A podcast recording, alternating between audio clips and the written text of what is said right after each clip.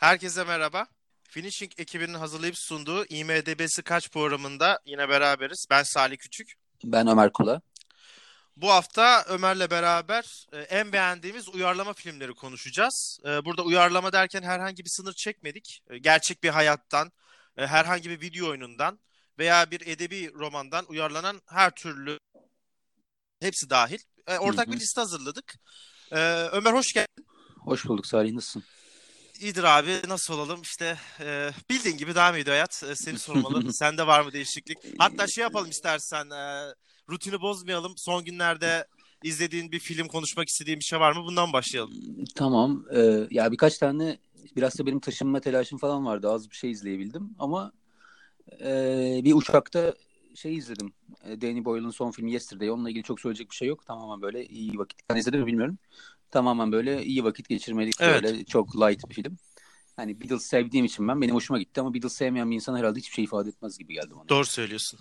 Aha. Onun dışında bir de İran sinemasından ilginç bir film izledim. Bir arkadaşımın önerisi üzerine. 1979 yapımı bu The Cow diye. Şimdi galiba Farsçası Gav şeklinde okunuyor. Dariush Mehjui, çok zor bir ismi olan bir yönetmenin. İran yeni dalgasının başlangıcı olarak kabul ediliyor film. Hemen şöyle kısaca bahsedeyim işte. Hasan bir kişi bir köyde geçiyor İran'da. Köyün tek ineğine sahip olan Hasan bu sayede birazcık köyde bir şey prestij sahibi. Bir gün bir haftalığına falan gidiyor köyden ve o sırada yan işte komşu köydeki bir çete gibi bir şey var. Onların ineği öldürmesi sonucu döndüğünde ineğinin olmadığını fark ediyor ki hatta köyde ona yalan söylüyor, inek kaçtı falan diye ve bunun üzerine Hasan deliriyor ve kendini inek gibi yani inek sanmaya başlıyor film bununla alakalı. Ya filmle ilgili ilginç bir iki not söyleyeyim. Venedik Film Festivali, yani film zaten yapılır yapılmaz 69 yılında yasaklanıyor. Adeta ülkeden kaçırılıp Venedik'e götürülüyor ve Venedik Film Festivali'nden ödülle dönüyor. Ve yani Hümeyni, ama ondan sonra enteresan bir şekilde Hümeyni filmi çok seviyor izlediğinde ve hatta bu film sayesinde İran devrimi sonrası İran sinemasının ya devam edebildiği söylenir. Yani bu filme borçlu gibi. Hatta günümüzün İran sineması bile. Yani anladım. ben de bu kadar. Sende ne var ne yok bilmiyorum. Anladım. Yani şu an Oscar Farhadi'nin filmlerini izliyorsak dolaylı olarak da bu filme biraz borçluyuz diyorsun. Güzel bilgiler gerçekten. Valla Farhadi çok daha yeni ama mesela ne bileyim iki Kiarostami filmleri falan. Zaten onunla bu adamdan çok etkilenmiş. Abbas Kiarostami. Farhadi bambaşka bir şey ya. Bu arada bir günde Farhadi filmleri konuşursak süper olur. Evet bence de onu da sıkıştırmamız lazım programa. Zaten bu filmi sen geçen günlerde bana önermiştin. Ben de listeye aldım. İlk yakın boşlukta izleyeceğim bunu. Ben de senin gibi iki filme kısaca değineceğim. İkisi de Netflix filmi. Aslında ikisini de yer yer değinmiştik. Bu şeyde Oscar zamanı sınav edilen filmlerden. Bir Uncut Gems, diğeri de Dolomite Is My Name, Eddie Murphy ile Adam Sandler'ın filmi. İkisi de ben çok beğendim, çok şirin filmler. Özellikle Dolomite Is My Name çok hoşuma gitti. Böyle gerçek bir hikayede sırtını dayıyor. Güzel bir yükseliş, düşüş, yükseliş film olmuş. Eddie Murphy hani o eski böyle herkesin alay ettiği karakterden sonra böyle bir filmde görmek çok hoşuma gitti benim. Ama Uncut Gems'e daha fazla değinmek isterdim. Çünkü Oscar'ın da daha fazla değinmesini isterdim. Seninle de konuştuk ikinci programda bu şeyle ilgili, Oscar'la ilgili tahminlerde. Dedikleri kadar varmış Ömer. Yani Adam Sandler gerçekten kariyerin oyununu oynamış. Ama akademini görmezden gelmiş. Bir daha böyle filmde oynar mıyız bilmiyorum. Belki yeniden Zohan'a falan bulaşır. Çok gerçekçi bir film. Aşırı öyle merak ediyorum. Sana. Çok merak ediyorum. Ya ben izlemeye daha henüz fırsatım olmadı. Bu hafta umarım izleyebilirim ya. Hani Fransız bir atasözü vardır. Ters giderse her şey ters gider diye. Gerçekten hani hiç adamın yüzü gülmüyor ve her bütün aksilikler, çok spoiler vermiyor. Bütün aksilikler birbirini takip ediyor. Kesinlikle öneririm buradan sana ve bizi dinleyenlere. Evet ya kesin izleyeceğim. Dolomite Is My Name'i izledim ben de bu arada geçen hafta. O da izlediğim filmlerden biriydi. Gerçekten çok eğlenceli ya. Hani sıkılmadan bayağı güzel vakit geçirmek. Bence öyle de. Çok hem enteresan işte birazcık o yine Amerika'da o zamanları 60'larda mı geçiyordu film? Evet. O zamanlarla ilgili de güzel noktalar var yani. Evet, güzel bir rehber oluyor. Aha, evet. İstersen yavaş yavaş konumuza geçelim. En iyi uyarlama filmlerde ilk filmimizden başlayalım. Aslında birazdan bahsedeceğimiz film belki de yazarla yönetmeninin bu kadar kavga edip birbirlerine düştüğü başka bir örneğin olmadığı bir film. The Shining. 1977 yılında Medium isimli romanıyla Stephen King'in raflarda yerini almıştı ülkemizde de. Ben kitap okuyanlardan biriyim çünkü ağır bir Stephen King fanıyım, senin de bildiğin gibi. Tüm külliyatına hakimim. 1980 senesinde Stanley Kubrick tarafından film çekiliyor ve Stephen King ile Kubrick'in hala Kubrick ölmesine rağmen Stephen King tarafından devam ettirilen bir kavgası var. The Shining'de başlayalım derim Ömer. En başta senden başlayalım. Seni dinlemek isterim. The Shining denildiğinde aklına ne geliyor? Çok fazla şey geliyor. Bu arada Stephen King son zamanlarda bir iki röportajında filmle ilgili o eski nefret söylemlerini birazcık bir kenara bırakmış gibi gözüküyor. Hala öyle seviyorum falan demiyor. Evet. Ama hani Kubrick'in yaptığı bakış açısını az çok artık anlayabildiğine dair emareler var. Hı hı. Ben kitabı çok eskiden okudum yani. Şu an kitabı hatırlıyorum ama tabii. Çünkü kitaptan sonra filmi izlemiştim. Ben filme bayılıyorum zaten bu arada. Yani ben artık o korku janrasının, gerilim janrasının çok fanatiklerinden değilim. Eskiden çok severdim. Ama hala bu film benim için bir janralar ötesi bir film olma durumuna gelmişti. Bu arada filmde Stephen King'in Stanley Kubrick'in bu filmden öncesi kısaca bir hikayesinden bahsedeyim. Barry Lyndon'ı çekiyor bundan önce. Ve film çok beğenilmesine rağmen eleştirmenler tarafından bir gişede fiyasko, ki çoğu filmi öyledir zaten Kubrick'in. Evet. Ve bundan artık çok sıkılıyor, yılıyor Kubrick. Hani film sanatsal olarak çok beğenilmesine rağmen bundan hiç tatmin olmuyor ve yok diyor. Ben bir film yapacağım ve gişe yapacak bu film yani. Bana o yüzden ve bir şeyler arıyor yani, böyle roman arıyor. Hatta o zamanki asistanının bir söylemine göre ofiste mesela işte içeride Kubrick odasında ve asistan dışarıda sekreter gibi diyelim. Hep Kubrick'in odasından duvara atılan kitap sesleri gelirdi her gün diyor. Evet. Yani bir kitap alıyor ve beğenmiyor. Duvarda parçalıyor kitabı falan. Sonra bir anda o sesler kesildi diyor. Ve içeri girdiklerinde yani Kubrick Shining'i çok fena kapılmış bir şekilde Shining okuyormuş. Kitapta bir şeyler yapmış. Ondan sonra Shining'i yapmaya devam etmiş. Yani ben bu arada hep ben konuşmayayım. Sen de aralara girip varsa notun yapabilirsin. Tabii ki. Ve ondan sonra Shining oluyor yani. Sen de kitabı okudun ve zaten özellikle Stephen King hayranı olarak bilmiyorum sen ne düşünüyorsun kitap ve film arasındaki farklar. Onları zaten özel olarak teker teker değiniz ama genel olarak yani. Ömer dediğin hani bu film Kubrick'e gittiği zaman o zamanki şeyleri tırtıkladım ben biraz. Hani bir başyapıt geliyor demişler fakat Stephen King hatta içi çok rahatmış. Yani Kubrick filmimi çekiyor modunda. Ama çıkan sonuçtan sonra oluşan kavgaya baktığımız zaman Stephen King'in 2 tane eleştirisi var Kubrick'e. Birincisi Jack Nicholson'ın Jack Torrance karakterinin kitapta bir dönüşüm geçirdiğini, filmde ise direkt kötü bir rolde olduğunu. Bunun altında yani benim karakterim dönüşüm geçirmeliydi ama Kubrick bunu direkt işte bu kötü adam ailesini doğuruyor gibi bir yaklaşımla filmi çektiğini ve bunun kitabında yer almadığını söylüyor. Aslında buyur. Ya evet bu arada biz filmi tabii sinema severler herkes izlemiştir herhalde diye direkt buradan girdik ama hızlıca bir geçersek işte Jack Nicholson oynadığı Jack Torrance karakteri bir yazar, eski de bir alkolik. Ve Overlook Hotel adındaki bir otele kışın hem birazcık bakıcı yani bakmak için otelin işte yani çünkü kimse kalmıyor otelde bir kış boyunca bunların biraz otelin bakımını üstleniyorlar ve orada kalıyorlar. Koca otelde 3 kişi hani adam evet. Jack, karısı ve çocukları bununla ilgili ve çok kişisel bir hikaye bu arada. Stephen King'in kendisinden zaten yazar dediğimiz gibi kitaptaki ve filmdeki karakter. Ve Stephen King de alkolik zamanında. Uyuşturucu zamanları. Evet. Yani onların üzerine yazdığı için belki birazcık da öyle bir hassas olabilir bu kitaba karşı diye düşünüyorum. Ben de aynısını düşünüyorum. Ama en büyük kavga Wendy rolüyle Shelley Duvall üzerinden çıkıyor. Burada izin verirsen 2 şey değinmek istiyorum. Birincisi Stephen King'in Kubrick'i vurduğu yer. Burada Wendy rolündeki kendi kitabında çok güçlü bir kadın olduğunu ve çocuğunu korumak için bütün fedakarlıkları yapacak derecede bilinçli bir anne olduğunu savunurken Kubrick'in yarattığı Wendy'nin cılız, korkak ve tamamıyla ağlak, yani tırnak içerisinde ağlak bir karakter olduğunu, bunu da Shining'i bir hakaret olarak değerlendiriyor. Yani burada ekleyecek olarak çok enteresan bir hikaye var. Sen de çok iyi bilirsin. Belki bazı izleyicilerimiz bilmiyordur.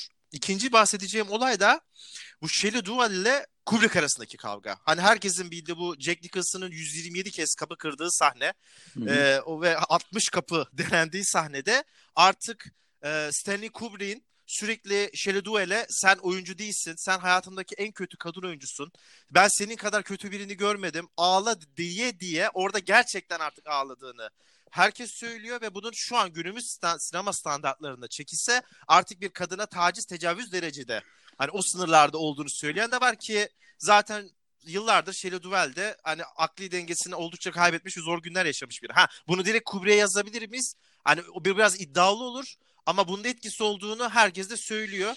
Hani bunun üzerinden giderek yani Kubrick'i burada tabii ki teknik anlamda ve Shining anlamında. Bu arada sen sordun, şu an ben de bunun cevabını çok rahatlıkla verebilirim. Ben Stephen King fanı olarak burada Kubrick'i destekliyorum. Çünkü %100 ben inanmıyorum. Bir uyarlama yapacağınız zaman %100 o esere bağlı kalmak zorunda değilsiniz ve kendi normlarınızda onu değiştirerek daha değişik bir fikirle uyarlayabilirsiniz.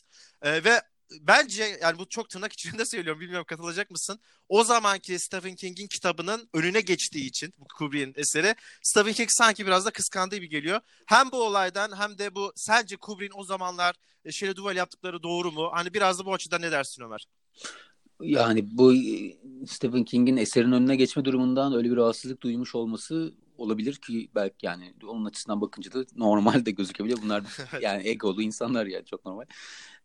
Filmdeki yani evet kitapta yapılan değişiklikler mesela önce Jack sonra Wendy karakteri üzerinden gidersek dediğin gibi evet Jack'in kitaptaki bir değişimi söz konusu. Filmde gerçekten Jack karakteri daha filmin başından itibaren ya bu adamda bir manyaklık var diye bakıyorsun.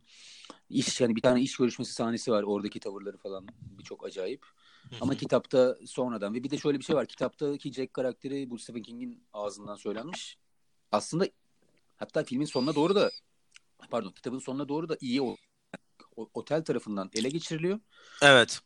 Ama yine sonunda çocuklarına kaçmaları gerektiğini, benden uzaklaşmanız gerekiyor gibi uyarılar yaparak onları o şekilde uzaklaştırıyor kendinden. Filmdeki ise sonuna kadar yani hani en son doğana kadar yani son nefesine kadar kötü olarak ölüyor. Kötü bir karakter olarak ölüyor. Evet. Yani kötü başlıyor, kötü ölüyor. Bunlar tabii seçimler yani. Bu bir uyarlama. Zaten bugün hep uyarlamalar konuşacağız. Uyarlama da aynen öyle birebir almak gibi bir zorunluluğu yok zaten yönetmenin.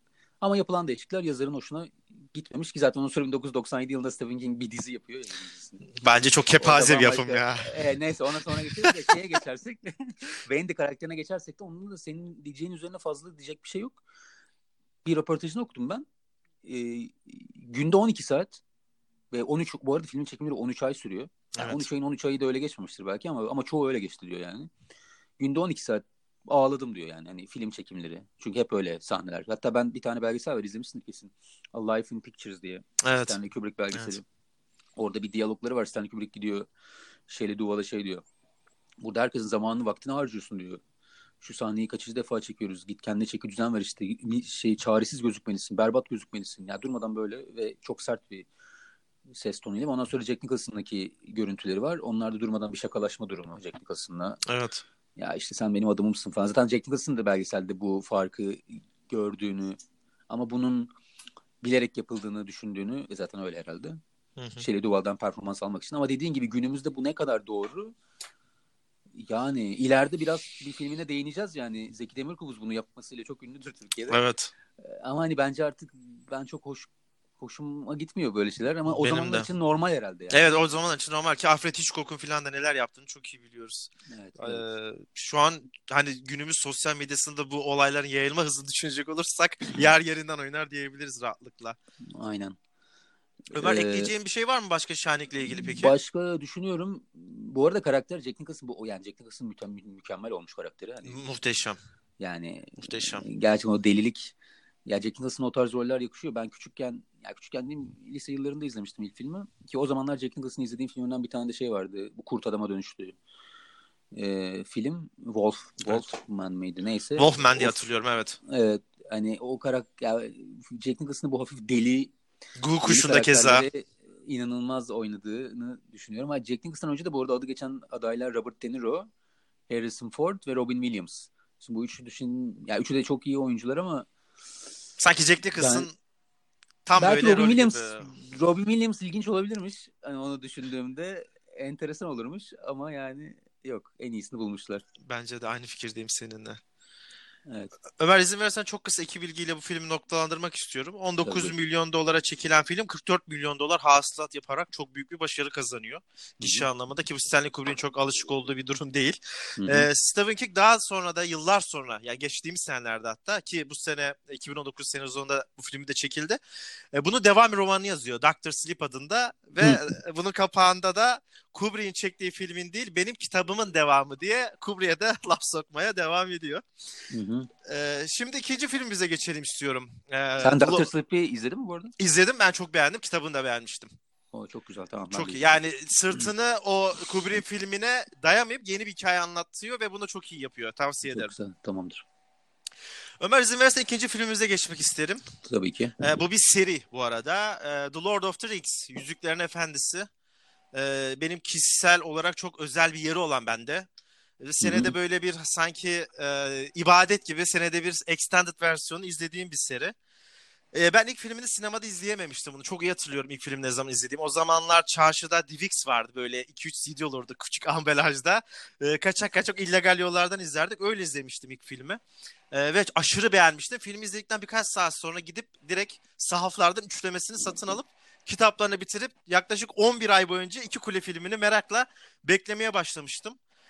Peter Jackson bu üçlemeyi ardı ardına çekmişti. Hani şu an aklıma ilk gelen örnek Matrix serisi. Böyle hani aralara zaman koyarak değil de direkt ekibi topladı. Yeni Zelanda'ya götürdü. Avustralya'ya taşıdı. Hı-hı. Ve 3 film olduğu gibi bitirdi. Çoğu kişi tarafından gelmiş geçmiş en iyi seri üçleme olarak kabul edilir. Ki en büyük rakibi Baba'nın 3. filminin daha zayıf olduğu için bu biraz öne çıkar. Film yaklaşık olarak 4 seneye yakın sürece bir tamamlanma aşaması, hazırlık aşamasıyla beraber tamamlanma aşamasına sahip. Yüzükler Efendisi deyince senin aklına ne gelir? Nereden başlamak istersin? Ya benim hayatımda bilinçli olarak okuduğum ilk kitap Hobbit. Hı-hı. Sonra da Yüzükler Efendisi üçlemesi. Bana da kitap okumayı sevdiren kitaptır. O yüzden çok özel bir yeri var. Hani filmleri de çok sevmeme rağmen hep bir noktada aynı o fan kafasında ya ulan şunu da yapmamışsınız ama falan gibi hafif böyle bir serzenişle yaklaşmamın sebebi budur yani. Yoksa filmler gerçekten ya bu kadar ya, tabii ki fanlar beğenmeyecek. Tabii ki beğenmeyen bir sürü insan olacak ama yapılabilecek bence en iyilerinden birini. Evet. Yani bundan daha iyi yapılabilir miydi bu seri bilmiyorum. Düşünmek lazım. Ki bu ilk 77 animasyonu yapılıyor. Hı-hı. Ben izlemedim animasyonunu. Biraz görüntülerine baktım. Galiba iki kitabınki yapılıyor yalnız. Üçüncüsünün yapılamadığını düşünüyorum. Ve 90'ların sonundan itibaren de filmin yapılması muhabbeti dönmeye başlıyor. O zamana kadar hiç yok bu muhabbet yani. Evet. Çok ünlü. Ve Peter Jackson diyor ki ben yapacağım bu filmi ve 2 film olarak düşünüyor. 3 kitabı hikayesini Hı-hı. toplam 2 filme dönüyor. Ve şu an taciz hatta tecavüz vakalarıyla ünlü Harvey Weinstein'ın stüdyosuna gidiyor. Ve Harvey Weinstein diyor ki bunu tek film yapalım. Skandal yani bir karar. Tabii. Ama yani en sonunda bu işin böyle olmayacağı anlaşılıyor. Ve New Line Sinema'dan da desteğiyle ekstra bir prodüksiyon şirketi olarak. Sonra da 3 kitap için 3 film anlaşıyorlar ki çok isabetli olmuş yani. Öbür türlü nasıl olur bilmiyorum. Kesinlikle. Ya çok fazla malzeme var çünkü filmde ki senin de dediğin gibi ben ilk film izledikten sonra kitabını okumuştum. Ve hani o zamanlarında böyle kanımız daha hızlı akıyor tabii. Daha böyle fan geek kafasında olduğumuz için ya bu Tom Bombadil neden olmaz diye çok sinirlenmiştim. O benim hala içimde yani. Hala içimde ama şu var Ömer, şu an baktığım zaman Peter Jackson'a hak veriyorum. Sen de bilmiyorum bana hak verecek misin ama Tom Bombadil açıklanması en zor karakterlerden biri. O Orta Dünya lorunda. Hani nereden Hı-hı. geldiği belli değil, kim olduğu belli değil. Tolkien'in kendisi diyen var. Hani o dünyanın tanrısı diyen var bir sürü şey var. Belki Peter Jackson olası bir kargaşayı engellemek için ya bu bilinmezliği atalım da yolumuza Hı-hı. bakalım demiş olabilir ki ben böyle olduğunu düşünüyorum. Kendisi de yer yer buna ima etmiştir. Hani açıklaması zor, sadece kitap okuyanların kafa yürüteceği bir karakter. Aslında bayağı değişiklikler de yapıyor film içerisinde. Arvin karakterini daha çok öne çıkarıyor. Aragorn Arvin aşkını öne çıkarıyor. İkinci kitap okumuş biri olarak, İki Kule kitabını okumuş biri olarak ben oradaki kurguya göre filmin kurgusunu çok daha başarılı bulurum. Çünkü orada Frodo ile Sam'in hikayesini kitabın yarısında anlatırken, bu arada normalde 6 kitaptır Yüzükler Efendisi kitapları. Daha sonra 3 kitap indirgemiştir. Hı-hı. Frodo Sam'in 2 kitabın ortasına kadar ilerler. Daha sonra biz diğer kahramanlara, işte Gondor'a gideriz, Gandalf'a, Merry'e, Pippin'e uğrarız. Ama burada filmde bunları daha çok iç içe edilip daha başarılı, daha akan bir kurguyla bunun avantajını çok iyi kullanıyor Peter Jackson. Üçüncü filmi zaten anlatmaya gerek yok. Hani ben o yaşta ya kaç yaşında okudum tam hatırlamıyorum. Kralın Dönüşü kitabında ne hissettiysem filmde de aynısını gördüm. Hani o kitabı hissederken odamda dışarıda gri puslu havayı hissetmiştim ve filmi izlediğimde, o Kralın Dönüşü izlediğimde gerçekten umutsuzluğu, sonra yeniden yükselişi, kara kapının önünde Aragorn'un çaresizce yürümesini hepsini hissettim. Gerçekten dediğin gibi eksiklikler tabii ki var. Olmak zorunda çünkü çok büyük bir evren. Ama hani şu an yeniden daha sakin 10-15 sene sonra baktığımda çekilebilecek en iyisinin bu olduğunu çok rahatlıkla söyleyebiliyorum. Ya doğru zaten, yani bir yana şu hali bile 438 saat sürmüş çekimler. Ya böyle rakamlar var. Zaten bir yere Yüzüklerin Efendisi ilk çıktığında 3 filmi bir yerde aynı anda çekiyorlar. Bir rakamlar dolaşıyordu gazetelerde, internette. Bunun zaten filmin PR'ı ile de alakalı biraz. Çok fazla hani şu kadar film kullanıldı, şu kadar kahve içildi, şu kadar kap kahve içildi vesaire. Evet. Bu rakamlar işte 438 saat çekim oldu. Ya bence çok üzerine emek harcandı. O yüzden eleştiri yaparken hep birazcık şey yapıyorum. Kendimi tutuyorum ama Tom Bombadil gerçekten hani dediğin gibi olması biraz filmi belki de çok uzatırdı. Çünkü öyle hemen değinilip geçilecek bir karakter değil. Evet. Entlerin savaşa girmesi konusunu, savaşa girme şeklini eleştiren bir kesim var. Olabilir. Ben Aragorn'un birazcık kitaptan farklı resmedildiğini düşünüyorum. Faramir de aynı şekilde. Ya böyle şeyler var ama çok normal yani bence. Evet. Yani şu an çok normal. O zaman izlediğimde birazcık daha serttim ama yıllar geçtikten sonra yani normal geliyor şu an. Normal geliyor. Bana da normal geliyor. Ayetlerin savaş dediğinde de altını çizmeden geçemeyeceğim. The Two Towers filmindeki o Helm's Deep Savaşı sanırım benim hayatımda izlediğim en ince detayına kadar düşündüğüm savaş sahnelerinden birisi olabilir gerçekten. Yani katılır mısın bilmiyorum ama filmin başından itibaren orada bir bu Hollywood dilinin build up dedikleri bir şey var ya, seni o savaşa doğru hazırlamaya başlıyor. Evet. Theo denen motivasyonu sana veriliyor. Saruman'ın motivasyonu veriliyor. Ve en sonunda normalde kitapta o kadar uzun değildir bu arada münferdi bir savaş ve kitabın ortasında olur biter yaklaşık. Yani çok iyi hatırlamıyorum ama 80-90 sayfa kadar bir şey sürer. Ama burada ikinci filmin ana malzemesi yapılıyor ve bize bir sürü wallpaper da hazırlıyor. İşte Gandalf'ın 5. gün şafağında geleceğim lafından sonra direkt orada doğması, aşağı inmesi, sonra Gimli'nin kalede boruyu üflemesi, o kadar çok güzel sahneler var ki Peter Jackson bunları yapmada çok başarılı bir yönetmen. Hani duygularınızı, tüylerinizi düken düken eden sahneleri çekmede çok başarılı bir yönetmen. Miğfer Dibi Savaşları'nın benim için çok ayrı bir yeri vardır bu üçlemede. Hı. Aynen. Senin en sevdiğin bu üçleme arasında öyle bir ayrımın var mı? Şu filmi daha çok seviyorum. İki kuleyi çok daha fazla beğenirim ben Miğfer Dibi yüzünden. Tom Bombadil yüzünden de ilk filme biraz uzağımdır. İlk film uzağımdır derken onun üzerine 9-9,5 falan veririm yani. Uzak derken diğerleri 10 veririm. Böyle bir açıklık vardır. Bir konuda daha sana ben burada bir şey sormak istiyorum Ömer. Fikrini çok merak ediyorum. Sektörün de içinden biri olarak. Şimdi 2001 yılında gösterime girmiş, 90'ların sonunda çekilmiş bir filmden bahsediyoruz. Ve o zamanki sen de elbet izlemişsindir videoları ki bizi izleyenler de hakimdir eğer seriye yakınlarsa.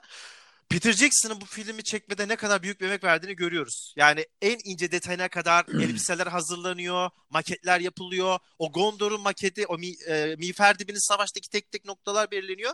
Ve şu an bu film izlediğimiz zaman bile 2001, 2002 ve 2003 senelerinde vizyona girmiş Yüzüklerin Efendisi'nin kendisinden çok sonra girmiş Hobbit'e göre çok daha yeni durduğunu görüyoruz. Bu konu hakkında bana katılır mısın bilmiyorum ama CGI'nin burada çabuk eskimesinin mi yoksa o yapmacıklığın etkisi var? Verilen o önemin azalmasını ekranda mı görüyoruz? Yani ben sürekli bunları kıyaslarım ve bunu destekleyen yazılar da okuyorum. Seneler geçmesine rağmen Yüzüklerin Efendisi Hobbit'e göre çok daha yeni duruyor. Yani evet, dediğin gibi benim yanlışım yoksa Yüzüklerin Efendisi daha çok bilgisayar efektlerinden çok daha çok makyaj ve kıyafet kostümle yapılıyor zaten. Hı. Bunu bir Star Wars filmlerinde de görüyoruz bu arada ya. Eski Star Wars filmlerinde. Evet, doğru söylüyorsun. Çok doğru söylüyorsun. Çok daha gerçekçi gözükürken yeniler bir garip bilgisayar oyunu gibi gözüküyor. Hobbit'te de aynı problem var yani. Hani bu arada Hobbit demişken madem konusu açıldı, şu seri ne kadar başarılıysa kitap uyarlaması olarak Hobbit'te o kadar başarısız. Yani tam bir saçmalık yani. Hobbit kitap olarak zaten tek kitap ve çok da kalın da bir kitap değil. Ondan 3 film çıkarmaya çalışmak hangi zeki insanın aklına gelmiş? En çok onu merak ediyorum ya. Ben de kesinlikle senin aynı fikirdeyim. Hobbit'i de bir ara ayrı bir gömme ayini yaparız seninle. Peki dizi söylentileri vardı en son. O ne durumda? Dizi artık cast hazır. Çoğu şey hazır.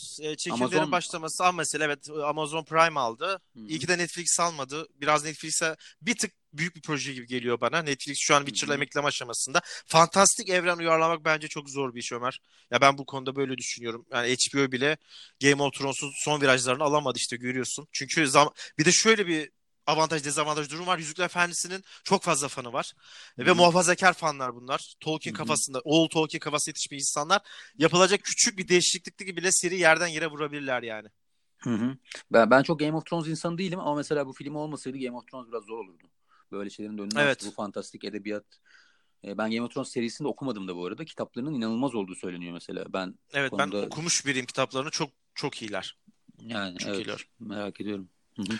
Ömer, Yüzükler Efendisi hakkında ekleyecek bir şey yoksa çok küçük notlarla kapatmak isterim ben. Yüzükler Efendisi az önce konuştuğumuz gibi Stephen King'e bile ilham vermiş ve The Dark Tower serisini yaratmıştır ki keza Game of Thrones'ta da George R.R. Martin Tolkien'den etkilendiğini sık sık belirtir. Birinci film 4 Oscar, ikinci film 2 Oscar alırken üçüncü film 11 Oscar yapıyor ve Hollywood'un sweep dediği süpürme yani tüm aday olduğu dalları kazanıyor ki Ben Hur'dan bu yana da en fazla Oscar kazanma ödülünü egal ediyor 11 dalda. Gandalf rolüyle de en başta Ian McKellen'dan önce Sean Connery'e rol götürülüyor fakat Sean Connery hikayeyi anlamadığı için teklifi reddediyor. Böyle enteresan bir anı var. Son notumuzda filmle ilgili gerçek hayatta Tolkien'le tanışan tek kişi geçtiğimiz senelerde kaybettiğimiz Saruman rolünü canlandıran aktör Christopher Lee. Üçüncü filmimiz çok severiz. Ya benim filmde en sevdiğim karakterdi Saruman. Çok isterdim şairi de ele geçirmesini, Orta Dünya'da hükmetmesini. Yazık oldu. Gandalf'a kaldı ortalık. Ömer izin verirsen 3. filmimize geçelim. Kendisi ağır bir filmdir. Ağır bir seridir. Ve 3. filmde bugün çok... biraz popülerlerden gidiyoruz ama zaten o yüzden evet. Çok söylenecek bir şey yok yani. Çok da fazla laf kalıbı yapmak istemiyorum. Ben sen de öyle anladığım kadarıyla. Çünkü bu filmler üzerine aslında çok konuşuldu. Hani biz kesinlikle de kendi ufak tefek notlarımızı çıkardık böyle konuşuyoruz işte. Aynen öyle. Hani mesela Yüzüklerin Efendisi serisinin beni fantastik dünyaya hızlıca sokan bir soru için bendeki yeri çok farklıdır. Bu tür bizde etki bırakan şeylere hızlıca değiniyoruz. Mario Puzo romanı The Godfather 1969 senesinde yayımlanıyor. Tüm dünyada ses getiriyor ve Francis Ford Coppola 1972 senesinde The Godfather'ın filmini çekiyor. 1974 senesinde The Godfather 2 ve 1990 senesinde Godfather 3 çekiliyor. Ne demek istersin Godfather'da? Seninle başlayalım. Tamam. The Godfather deyince aklına ne geliyor? Şu ana kadar konuştuğumuz filmlerden kitabını okumadığım tek film. Zaten 3 tane film konuştuk da Mario Puzo'nun Godfather kitabı. Kitap 1969'da çıkıyor ama enteresan bir şekilde Paramount Pictures'ın kitaptan 67'de haberi oluyor. Ve Puzo'nun menajeriyle hemen iletişime geçiyorlar. Biz bunu film yapmak istiyoruz. Nasıl olur falan. Yani kitabı bitirsin hemen biz alalım haklarını diye. Ve Puzo'nun menajeri de Mario Puzo'ya diyor ki sakın böyle bir şey yapma. Yani teklifi iletiyor. Ama diyor ki sakın yani satma. Ama Mario Puzo'nun da o zaman bir geçim sıkıntısı var. Yani paraya ihtiyacı var. Ve tamam diyor. Hiç menajerini dinlemeyip yani gördüğümüz kadarıyla da doğru bir karar veriyor. Ve ondan sonra filme yönetmen arıyorlar. Coppola'yı. Yani bir sürü yönetmen geliyor akla çok ünlü ama Francis Ford Coppola'yı birazcık kaşesi düşük olduğu için aslında tercih ediyorlar. Ve o da enteresan bir şekilde hem kaşesi küçük, daha büyük bir yönetmen değil. O da hani istemem yan cebime koy hesabı bakıyor romanı beğenmiyor. Yok diyor ya ben bunu yapmayacağım. Bunun pek bir sinematik değeri yok. Ama en sonunda tabii o da bir şekilde ikna oluyor ve ortaya bu belki de sinema tarihinin özellikle ilk filmden konuşuyoruz. Aslında ikinci filmin ilk filmin önüne geçtiği de birçok kişi tarafından. Ben mesela ikinci filmi daha çok severim. O zaman ilk filmi diyelim. İlk film hani sinema tarihindeki artık bir gerçekten mihenk taşı yani. Ve ondan sonra ona benzeyen bir sürü film çıktı. Godfather tarzı. Binlerce. Çok önemli yani o yüzden. Kesinlikle doğru dediklerin. Çok enteresan bir seri Godfather açıkçası. Hani bildiğimiz bir mafya filmi ve yıllarda devam eden mafya filminden çok daha farklı öğeler içeriyor. En başta bir aile içerisindeki dengeler ve o ailelerin biz gelişimini mükemmel bir şekilde izliyoruz. İşte Vito Corleone, Sicilyalı bir insan. Babası yerel mafya tarafından öldürülüyor. Çok sefalet içerisinde büyüyor ve gücü zor bulduğu için de gücü elinde tutmayı çok seviyor. Yardım ediyor insanlara. Hani bu bizim kafamızda o ana kadar gelen mafya tiplerinden oldukça farklı aslında, çok mafya. Yardım etme sebebi işte sürekli tartışılıyor. Çünkü kendisi zor durumdan geldiği için zor durumda kalan bir insanın ne gibi yollara başvurabileceğini çok iyi biliyor. Oğullar arasındaki denge, Sonny Corleone, Fredo Corleone ve esas dönüşüm ikinci filmde de izlediğimiz Michael Corleone. En başta bu işlere çok uzak ama ailede bu işin içine girdikçe Michael Corleone'nin dönüşümü ilk iki filmde bir şekilde inceleniyor. Hani bir mafya filmin içerisinde bu kadar derinlemesine işlenen örnek var mı? Şu an baktığım zaman hiç aklıma gelmiyor. Vizyonlu bir insanı canlandırıyor burada Michael Corleone ve sürekli geleceği tahmin ederek tam bir satranç ustası gibi. Babasının izinden giden ama babasının yöntemlerini uygulamak zorunda hissetmeyen karakter görüyoruz. Ömer, izin verirsen çok enteresan notlar var. Belki de bazı kısımda çok zor notlar var Godfather'la ilgili. Devam filmi olarak Oscar alan tek film Godfather. Oscar ödüllerinde en iyi film dalında iki defa Oscar uzanıyor. Hem 72'de hem de 74 senesinde. Bu Yüzüklerin Efendisi'ni saymıyoruz herhalde çünkü o... Yüzüklerin Efendisi sadece 3. filmle aldı. Aynen. İki devam falan. İki filmle alamadı. Yani. En iyi filmi alamadı. Teknik dallarda almıştı. Fellowship of the Ring'le The Two Towers. Bu çok enteresan ilk iki filmdeki başarı. Francis Ford Coppola ilk filmde o stresli çekimlerden sonra ki biliyorsun Marlon Brando'da çalışması çok kolay bir aktör değildir. Oradaki yorgunluktan sonra ikinci film yönetmek istemiyor ve aslında filmi bırakıyor bir yerde. Stüdyo o kadar çok baskı yapıyor ki Coppola en sonunda Martin Scorsese'yi öneriyor. Fakat bu baskıların sonu gelmiyor ve ikinci filmi tamam ulan ben çekeceğim edasına geçiriyor. Çok enteresan bir not daha var. Tek karakterden iki kişi de Oscar alıyor. İlk filmde Vito Corleone ile Marlon Brando en iyi erkek Oscar'ını alırken ikinci filmde de De Niro yine Vito Corleone'nin gençliğini oynayarak en iyi yardımcı erkek Oscar'ına ulaşıyor ve böylece Vito Corleone 2 tane Oscar vermiş oluyor. Üçüncü film tartışılan bir filmdir. İşte o güçlü Michael Corleone'nin pişmanlık derecesine gelmesi, Vatikan'la olan ilişkiler ilk iki filme hakaret ve onu yok sayda hükmü yönelidir ama ben üçüncü filme de çok uzak değilimdir. Sen ne düşünüyorsun üçüncü film hakkında? Ben üçüncü filmi çok az izledim. Yani çok az izledim derken diğer iki filmi birkaç kere izledim. Üçüncü filmi sadece bir kere izledim. Ben anlatımından memnun değilim ya üçüncü filmin. Böyle bir akışı yok gibi gelmişti bana. Zaten galiba yanlış hatırlamıyorsam son sahnesi, ya çok uzun bir sahne var şeyde geçen. Hatırlat bana. Papa'yla geçen sahneyi biliyorsun. Papa'yla geçen sahne var. Yani ben Andy Garcia'yı mesela... Günlük gibi hani eleştirinin dediğine paralel eleştiriler okudum ben. Üçüncü filmin bir film değil de sanki biz işte Michael Corleone'nin günlüğünü okuyormuşuz gibi. An birbirinden kopuk olarak. Evet hani benim onunla problem var. Yoksa karakterin değişiminin çok... O da normal yani. Karakterin değişmesiyle ilgili hiç problem yok. Anladım. Çok iyi anladım dediğini. Senaryo öyle değil. Senaryo işleniş hakkında sıkıntılar olduğunu. Evet. Zaten eleştirilerde o konuda çok fazla geliyor. Godfather hakkında ekleyecek bir şeyin yoksa Ömer, çok küçük notlarla seri kapatmak isterim. İlk seni dinleyeyim. Var bir iki şey. Bu arada oyunculuklar inanılmaz. Yani özellikle ilk filmden bahsedersek yani muhteşem. Hepsi. Marlon Brando, James Caan, Al Pacino, yani bitmiyor, say bitmiyor. Evet. Yani filmle ben kitabı okumadım ama biraz kitapla film arasındaki ne gibi farklar var ona baktım. Yani forumlarda ya da hakkında yazılan makale vesaire. Önceki iki kitaptaki eleştiriler mesela filme yapılan eleştiriler, bugün bahsettiğimiz Lord of the Rings ve Shining, buna pek yok. Çünkü kitapla ilgili öyle hiçbir sert bir değişiklik yapılmamış. Sadece işte bazı karakterlerin geçmişine yönelik kitapta çok fazla referans verilirken tabii ki bir süre kısıtlamasından da kaynaklı olarak filmde bunlardan biraz kaçınılmış. Galiba sanıyorsam kitapta bu çete, örgüt, mafya neyse bir kadın ticareti işine de giriyor. Doğru. Ama filmden de bu çıkarılıyor. Çıkarılıyor. Evet, yani kitapta kadınlar, belki bu biraz eleştirilebilir. Kitapta kadın karakterleri biraz daha işleniyor, tanıtılıyor. Hani filmdeki kadın karakterler pek yok, var ama yok gibiler yani. Hafif görünmez.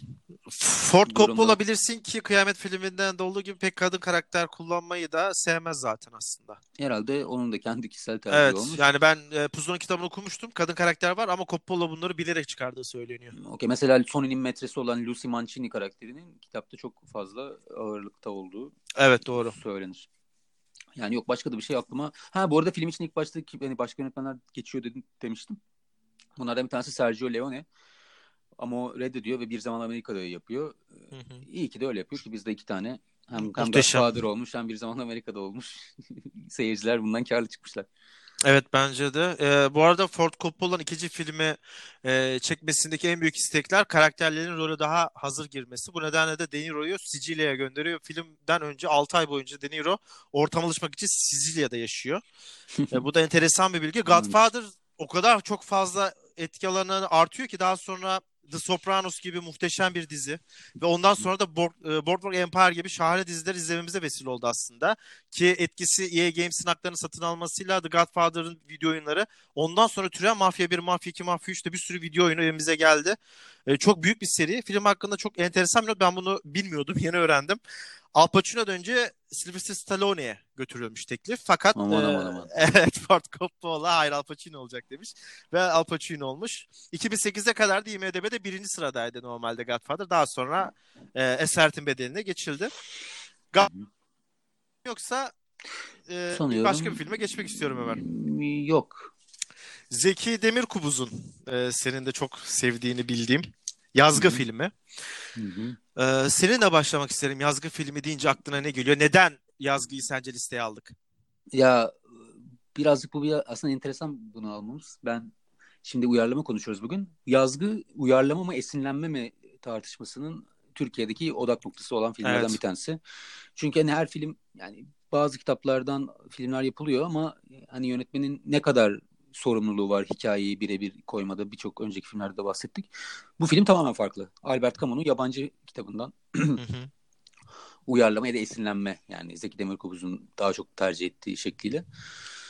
Şöyle hemen hızlıca ben kitabı da okumuştum. İşte Albert Camus'un yabancısı 2. Dünya Savaşı'nda geçiyor Paris'te. Paris işgal altındayken ve o yüzden bu savaş yüzünden işte hayatın artık anlamını yitirmesi, her şeyin saçma sapan olması üzerine bir nihilist bir roman. Hikaye ve Zeki Demirkubuz da bu hissiyatı zaten kendisi de söylüyor. Ben orada bir his aldım ve onu filmimde kullandım diyor. Kitaptaki ve oradan da Musa, kitaptaki Merso'yu Musa olarak değiştirip Serdar Orç'un oynadığı Musa karakteri ve yazgı olarak filme uyarlıyor.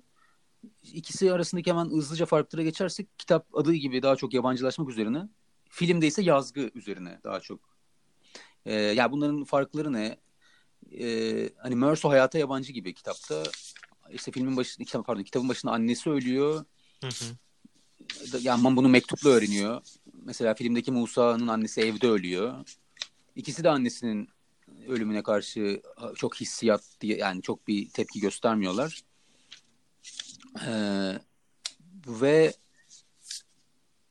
kitapta karakter Merso, yani kayıtsızlığı cinayet, yani ikisi de bir cinayet işliyor bu arada. Merso da kitabın ortasında bir cinayet işliyor. Musa da cinayet işliyor. Merso cinayetten sonra hapse giriyor ve hapiste bu kayıtsızlığı, bu nihilist tavrı biraz bitiyor. O rüyadan uyanıyor. Tekrar hayata bir tutunma şeyleri. Musa ise devamlı yani. Devamlı. Yani hapse giriyor mesela, hem de işlemediği bir şey yüzünden aslında hapse giriyor. İşlemediği bir cinayet yüzünden ve bunu bile sallamıyor. Kendini savunmuyor bile. Savcıyla bir sahnesi var. Dün birazcık tekrar filme baktım. Savcı Musa'nın dosyasına bakarken işte diyor annen ölmüş diyor. Evet işte falan diyor. Hatırlıyorum orayı. Hani böyle o hiçbir şey umursamıyor. İşte diyor peki diyor işte avukat tuttun mu kendini diyor. Yok diyor. Peki diyor işte evlenmişsin diyor. Evet diyor. Seviyor musun karını diyor. Yok diyor. Hani böyle her şeye bir hissiz ve umursamaz. En sonunda o savcı şey diyor. Ya sen Paris'te mi büyüdün oğlum diyor. Hani ne bu kafalar. O da diyor efendim diyor. İşte ne anlamadım diyor. Gençliğimde okuduğum bir Fransız romanının kahramanı gibisin diyor. Hani buradan da Zeki Demirkubuz yabancı kitabına güzel bir gönderme yapıyor. Yani işte dediğim gibi yani filmde sadece hissiyatı alınıyor, nihilist şey alınıyor film kitaptan ve filme aktarılıyor. Tabii ki çok fazla ortak nokta var. Hani anne ölümünden hapse girmelerine vesaire. Ama hem zaman farklı, diğer bütün karakterler bambaşka. Onu bir Türkiye, yani Fransız hikayeyi bir Türk, bir de 2001'de çekilmiş film. O zamanki o ekonomik krizin de yeni patlak verdiği dönemler. Evet. Biraz onun da etkisi var bence. Öyle yani. Ömer peki sen neye sokarsın? Hani az önce konuşmanın başında demiştin ya, esinlenmeyle uyarlama arasında ince bir çizgiden bahsetmiştin. Yani bu bir direkt uyarlama mı? Hani şu ana kadar konuştuğumuz filmler hepsi uyarlama. Bu bir sence esinlenerek, hikayeyi baz alarak, ona sırtını dayanarak çok majör değişiklikler yapmadan kendi hikayesini anlatma mı, yoksa hani bu adam Türk olsa böyle doğru deyip direkt devam etmemi yolu? Hangi sınıfa sokarsın bunu? Ben ya çok ince çizgi var. İkisine giriyor o yüzden. Yani hangisine soktuğunu çok şey yapmam. Bence ben esinlenme diyorum ki ben mesela buna esinlenme diyorum. Ben Shining'i de esinlenme olarak görüyorum. Çünkü orada da bir yani çok şimdi sen yine oraya döneceğiz ama Jack karakteri kitapta normalken delirip sonra tekrar iyi bir evet. içindeki iyi insan ortaya çıkarken sen filmde bunu öyle yapmazsan yok sayıyorsun, doğru. Çok önemli bir şey kitaptaki değiştiriyorsun ve bu esinlenmiş oluyor. Yani oradaki bir şeyi beğeniyorsun, tamam diyorsun, ben yazar bir tane karakterim olsun, oradaki yazar karakterden yola çıkarak işte bir otelde şöyle böyle orada bir delirsin vesaire, hani bu da aynı şey yapıyor bence. Ben esinlenme kelimesini daha doğru ve böylece en azından hem esinlenme diyerek filmin üzerindeki o büyük baskıyı da aldığını düşünüyorum. O yüzden esinlenme kelimesi daha çok hoşuma gidiyor. Bence de katılıyorum. Uyarlama olduğu zaman işler çok değişiyor. Beklenti çok değişiyor çünkü. Evet, aynen. Bende notlar bu kadar bu filmle ilgili. Bir bakıyorum tekrar. Antalya Film Festivali Altın Portakal'da en iyi yönetmen ödülünü alıyor bu arada.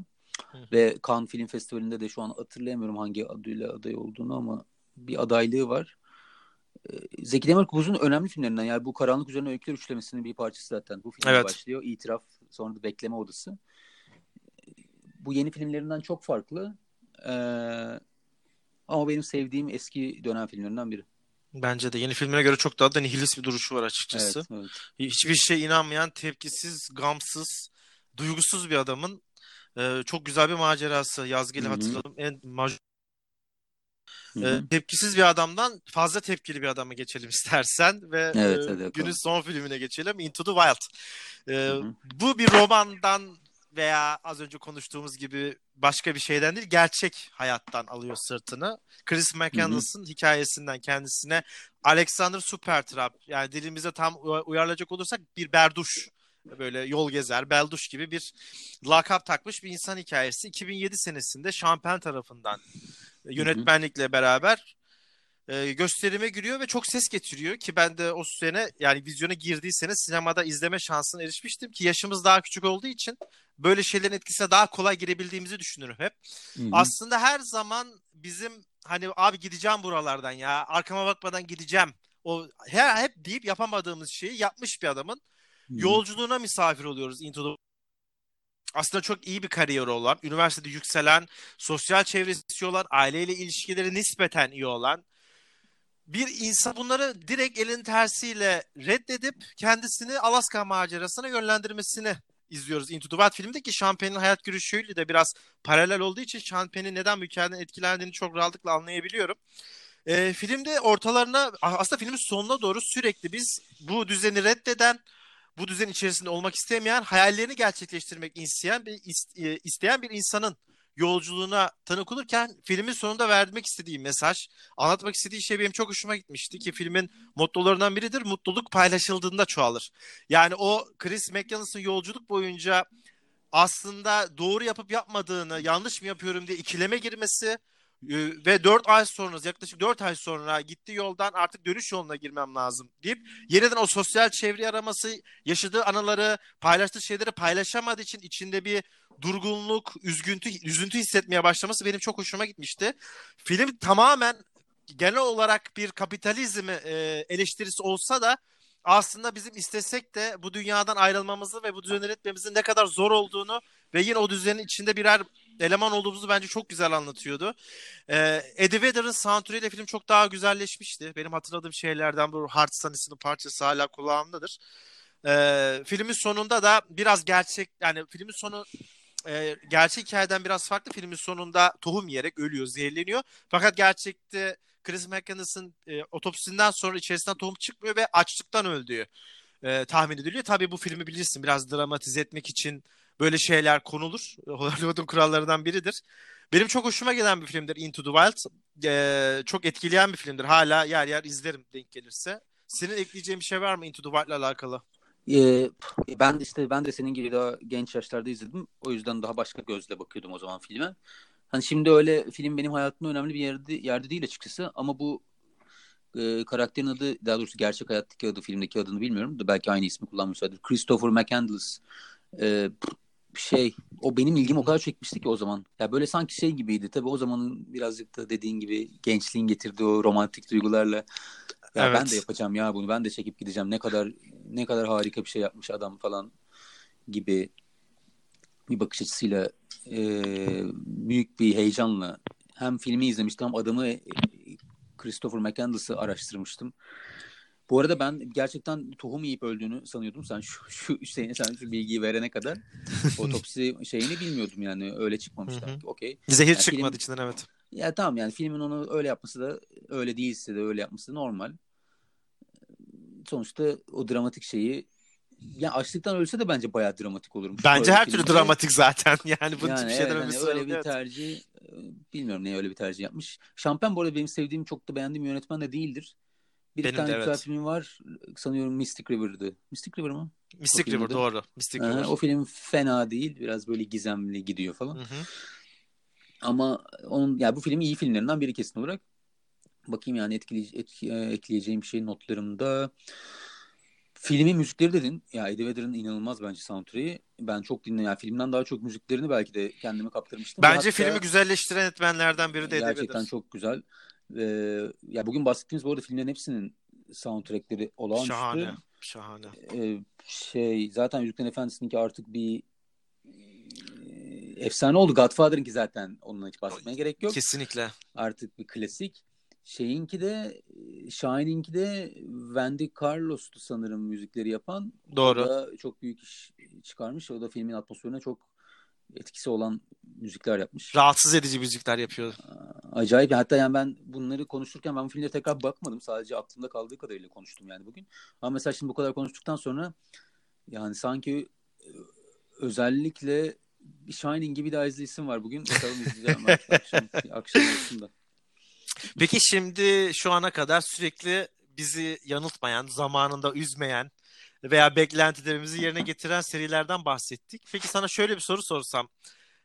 İzlediğinde seni çok üzen, aslında sende anısı olan veya çok beğendiğin, ya izlerken de bu ne kardeşim, bu iş böyle yapılır mı dediğin bir film var mı? Hani romandan olur. Yani aynı bununki gibi düşün. Kural olmasın. Roman olur. Gerçi tamam. Hikaye olur.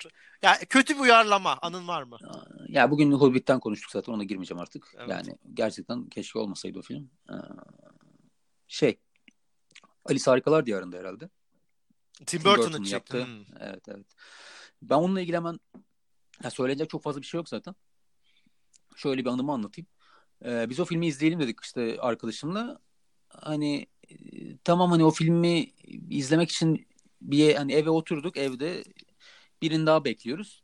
Dedik yani onu beklerken bak bende Svankmajer Çek stop motion animasyon yönetmeni, hani stop motion filmleriyle ünlü yönetmen. Hı hı. Onun bir tane Alice filmi varmış. Hadi onu beklerken bunu izleyelim dedik. Film akıllara zarar bir film Salih. Yani izlemediysen mutlaka izle. Ya biz filmi izlerken kendimizden geçtik. Ondan sonra arkadaşımız geldi, üçüncü. Film bitmişti zaten. 1,5 saat film. Sonra biz filmi kapattık. İyi hadi Tim Burton filmine dönelim. Ya ben 10 dakika falan dayanabildim. Yani o Svankmajer filminin üzerine Svankmajer filmi böyle beynimi patlattı. Yani Tim Burton bu kadar sığ. Ya tamam, artık biliyoruz Tim Burton'ın tarzını. Evet. Öyle iciş cücüş filmler yapıyor. Yani şimdi ne diyeceğimi de bilemiyorum yani. Böyle çok absürt karakterlerle film yaptığı için.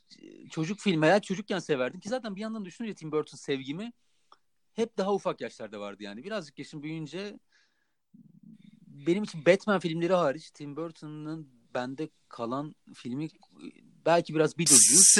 Ben de Sweeney Todd derim biraz. Sen Sweeney Todd'a biraz yakınım. Güzel. Yakın zamandan bir şey buldun ya. Ben de yakın zamandan hiç yok ya. Sweeney Todd var. Onun dışında Tim Burton hayran değilim.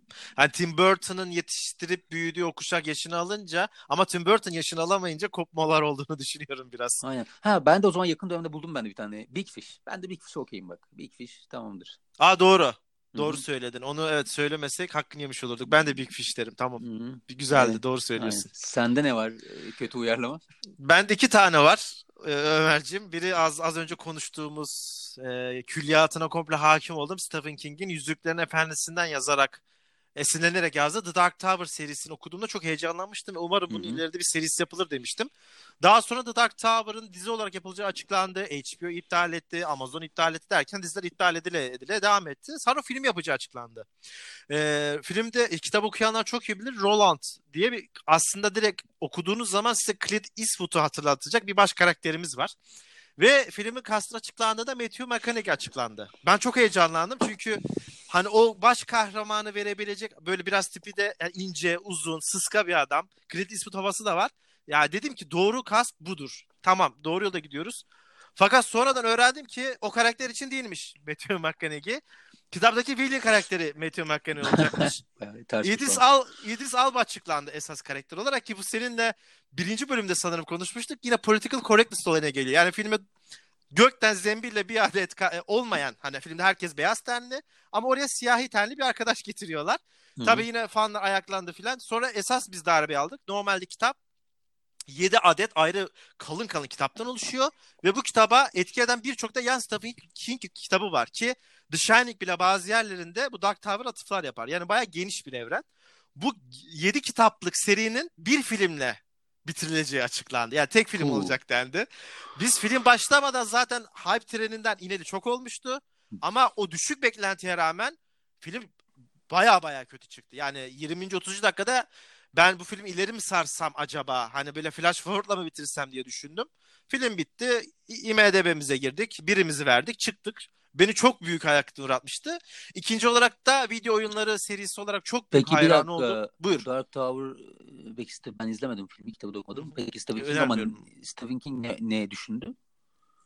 Stephen King son 15-20 sene sonra ya son 15-20 senede kitaplarının bu telif hakkını $1 satan ve ama ne çekiyorsanız çekin moduna gelmiş biri. Eskiden çok fazla işin içindeydi. Yorum bile yapmıyor yani. Evet hani işte alın ne yapıyorsanız yapın diye. Hatta genç yönetmenlere vermeye çalışıyor olabildiğince ki şeyler açık olsun diye. Kariyerler açık olsun diye telif hakkı bile almıyor. Göstermelik $1 alıyor çoğundan.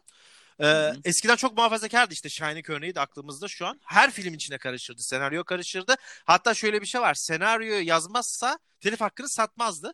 Tabii o zamanla törpülüyor. Gelen başarılar falan derken artık tamamen salmış durumda. Ki kendisi daha sonra Dark Tower'ın başarısız bir uyarlama olduğunu kabul ediyor. Ama şöyle bir durum var orada. Fanlar keşke en önem verdiğin seriyi takip etseydin diye. Mesela Christopher Tolkien'in ne kadar Yüzüklerin Efendisi'ni koruduğunu biliyorsun. Yani keşke daha çok üstüne düşseydin diye eleştiriyorlar ki bence orada bu fanların öfkesi de haklı. Yani bir de ben hiçbir şey bilmediğim için sen konuşurken birazcık önümde bilgisayar var. Biraz karıştırdım. Ya sen şöyle düşün Ömer. 7 kitap diyorsun. 7 kitap tek filmde bitti. Tek film dediğin de 95 dakikaymış ya. Evet 1,5 saat. 1,5 saat böyle 3,5 saat falan Irishman gibi de değil. Yani filmin ortalarında 4 kitabı gömmüştük zaten biz hikaye olarak. O kadar vay. Çok kötü bir fikir. Çok kötü bir fikir. Zaten box office'te de bayağı başarısız oldu. Şey olarak da battı. Maddi olarak da film battı. İkincisi de benim çok beğendiğim Ubisoft yapımı. Assassin's Creed serisi vardı. Her oyununu oynamış bir fanım. Assassin's Creed'in çok büyük ilgiyle hem o tarihi yönleri, bize işte Rönesans'ı anlatması, daha sonra Fransız devrine götürmesi. Film açıklandığında çok heyecanlanmıştım ki filminin de bir seri olacağı. Yani istediğimiz gibi aslında burada Dark Tower'ın tam tersi haberini almıştık. Bir seri olacağı ve oyundan daha farklı hikayeyle olmasına rağmen sırtını yine oyundaki hikayelere dayayacağı. Bu nedenle fanlar üzülmeyeceği açıklanmıştı. Gel gör ki öyle bir şey olmadı. Yine tek filmde bitirdiler olayı. Ne bir giriş, ne bir gelişme, ne bir sonuç. Aslında Ubisoft bir Fransız firması ve bazı yönlerde bu Fransız kafası, Avrupalı kafasıyla o yapıldığı için o Hollywood-vari şeyleri görmüyoruz. Daha özgün şeyler var. Ama yine burada bir Hollywoodlaşan, o her zaman bildiğimiz formülleri işleyen bir film. Gri alan yok. Çok iyiler, çok kötüler. Direkt baktığın zaman olmamış diyorsun ki yine Dark Tower gibi gişede batan ve fanları son derece üzen bir eser olmuştu. Bu nedenle bu iki filmi buradan kınıyorum. Peki yani ben biraz cahilim bu konularda da oyunlardan uyarlanıp da iyi olan film var mı ki? Çok güzel bir soru sordun. Aklıma yani çok Salih Til geliyor sadece benim düşündüğümde. İzledim onu. Mesela Tom Raider'ı falan yapmaya çalıştılar. Ha yok. Tom Raider. Yani eski Tom Raider'lar Angelina Jolie'nin tamamıyla kendini öne çıkardığı kuru bir aksiyon filmiydi ki oyunları da aslında öyledir ama yani, çok daha yeni Tomb Raider'da kötüydü. Lara Croft maceraları. Silent Hill 1'i burada iyi bir örnek verebilirim. İyi bir örnek olarak söyleyebilirim sana. Biraz da ben fan olmadığım için ki onu da fanları hiç beğenmemişti. Ben Warcraft filmini beğenmiştim. Ama oyununu oynamadım ben. Sadece yani bir oyunu oynadım ki o bir külliyat. Çok geniş bir oyun evreni. Ama o oyunun da tıpkı Yüzüklerin Efendisi gibi çok sıkı fanları yerden yere vurmuştu o seriyi ki yani düşününce onlara da hak veriyorsun. Ben de ileride oyundan film yaparsam şimdi onu düşünüyordum. Futbol Manager'dan film yapacağım abi. Nasıl bir şey olur hiç bilmiyorum. Zaten film hani oyun çıktığında zaten ilk çıktığında böyle yazılarla sadece yazılarla takip ettiğim bir oyundu. Bayağı böyle inanılmaz durağan evet. Şey yapılabilir yani. Sevlot arası veren 10 dakikalık. Neyse böyle. Bu arada kötü oyun uyarlamalı derken aktif olarak en beğendiğim kadın olmasına rağmen bence leş bir seri olan Resident Evil'ın da çok kötü bir seri olduğunu da söylemeden evet, geçemeyeceğim. Evet onun da yapıldı. Ya Mila Jovovich'e laf yok tabii de ama yani izlemedim. Yok çok yani oyunlar çok başarılı, çok gerilim dolu ama filmler sadece bir Mila Jovovich figürü olmaktan ileri gidemiyor açıkçası. Ya böyle Quake yapmadılar mı ya filmini? O kadar ya, yılların oyunu. Yok. Ya Half-Life ya çok şey oluyor Ömer böyle konularda. İşte telif olayı çok sıkıntı tabii, oluyor. Hani işte yapımcısı bir yerde, dağıtımcısı bir yerde 3-4 farklı firmadan şey almak zorundasın. Telif almak zorundasın. Zaten telifleri topladığında 30-40 milyon dolar çoktan etmiş oluyor. Gişede nasıl sağlayacaksın? Bu sefer de fanlar bıdı bıdı ettiği zaman film direkt çöküyor. Çok zor yani. Oyunları uyarlamak çok zor. Bir de hak verirsin ki oyunların gameplay süresi 30-40 saat. Sen bu duyguyu en fazla 2 saatte aktarmak zorundasın. Bu çok zor bir şey. Hani en azından artık Witcher gibi. Witcher da bildiğin gibi bir oyun. Ama 8 bölümde en azından daha çok malzemeyle bunu aşılamaya çalışıyorlar. Bence oyunlar için mini dizi fikri daha iyi. Film zor. Film çok zor. Ömer ekleyeceğin bir şey var mı işlediğimiz konuyla alakalı? Yok. Gayet güzel. Hepsinden bahsettik. Bahsetmemiz gereken galiba. Çok teşekkür ederim. Çok keyifli bir sohbet oldu. Teşekkür ederim. Ağzına sağlık. Bizi dinlediğiniz için çok teşekkür ederiz. Sizlere dilimiz döndüğünce sürçülisan ettiysek affola en iyi uyarlama filmleri kişisel beğenilerimize göre aktarmaya çalıştık. Daha sonra da kısa hayal kırıklıklarımızdan bahsettik. Ömer umarım bundan sonra bizi üzecek çok fazla film izlemeyiz. Ne diyorsun? Ya çok izleyeceğiz canım. Ben öyle beklentim hiç yok. Ben izlediğim her pragmatik bir yaklaşım. İzlediğim her güzel film yanıma kar kalıyor. Öyle düşünüyorum. Çok az beklentiyle oturuyorum. Özellikle uyarlama olunca. Doğru söylüyorsun. Evet uyarlama olunca biraz düşük beklenti mutlu ediyor. Ben de senin aynı fikirdeyim artık o konuda. Aynen. Çok yüksek. O hani hype treni dedikleri o Hollywood'da o trene binmeyeceksin. Yok Dune'da mı? Mesela Dune diyoruz. Yani bakalım o ne olacak. Evet eski Dune çok kötüydü bu arada. Umarım bu sene. Yönetmen çok sağlam. O konuda kendisine güvenimiz tam. Umarım bizi üzmez. Tamamdır aynen. Bizi dinlediğiniz için çok teşekkür ederiz. IMDb'si Kaç programının bu hafta bize verilen sürenin sonuna geldik. Yeni programda görüşmek üzere diyelim. Kendinize çok iyi bakın. Hoşça kalın. Hoşça kalın.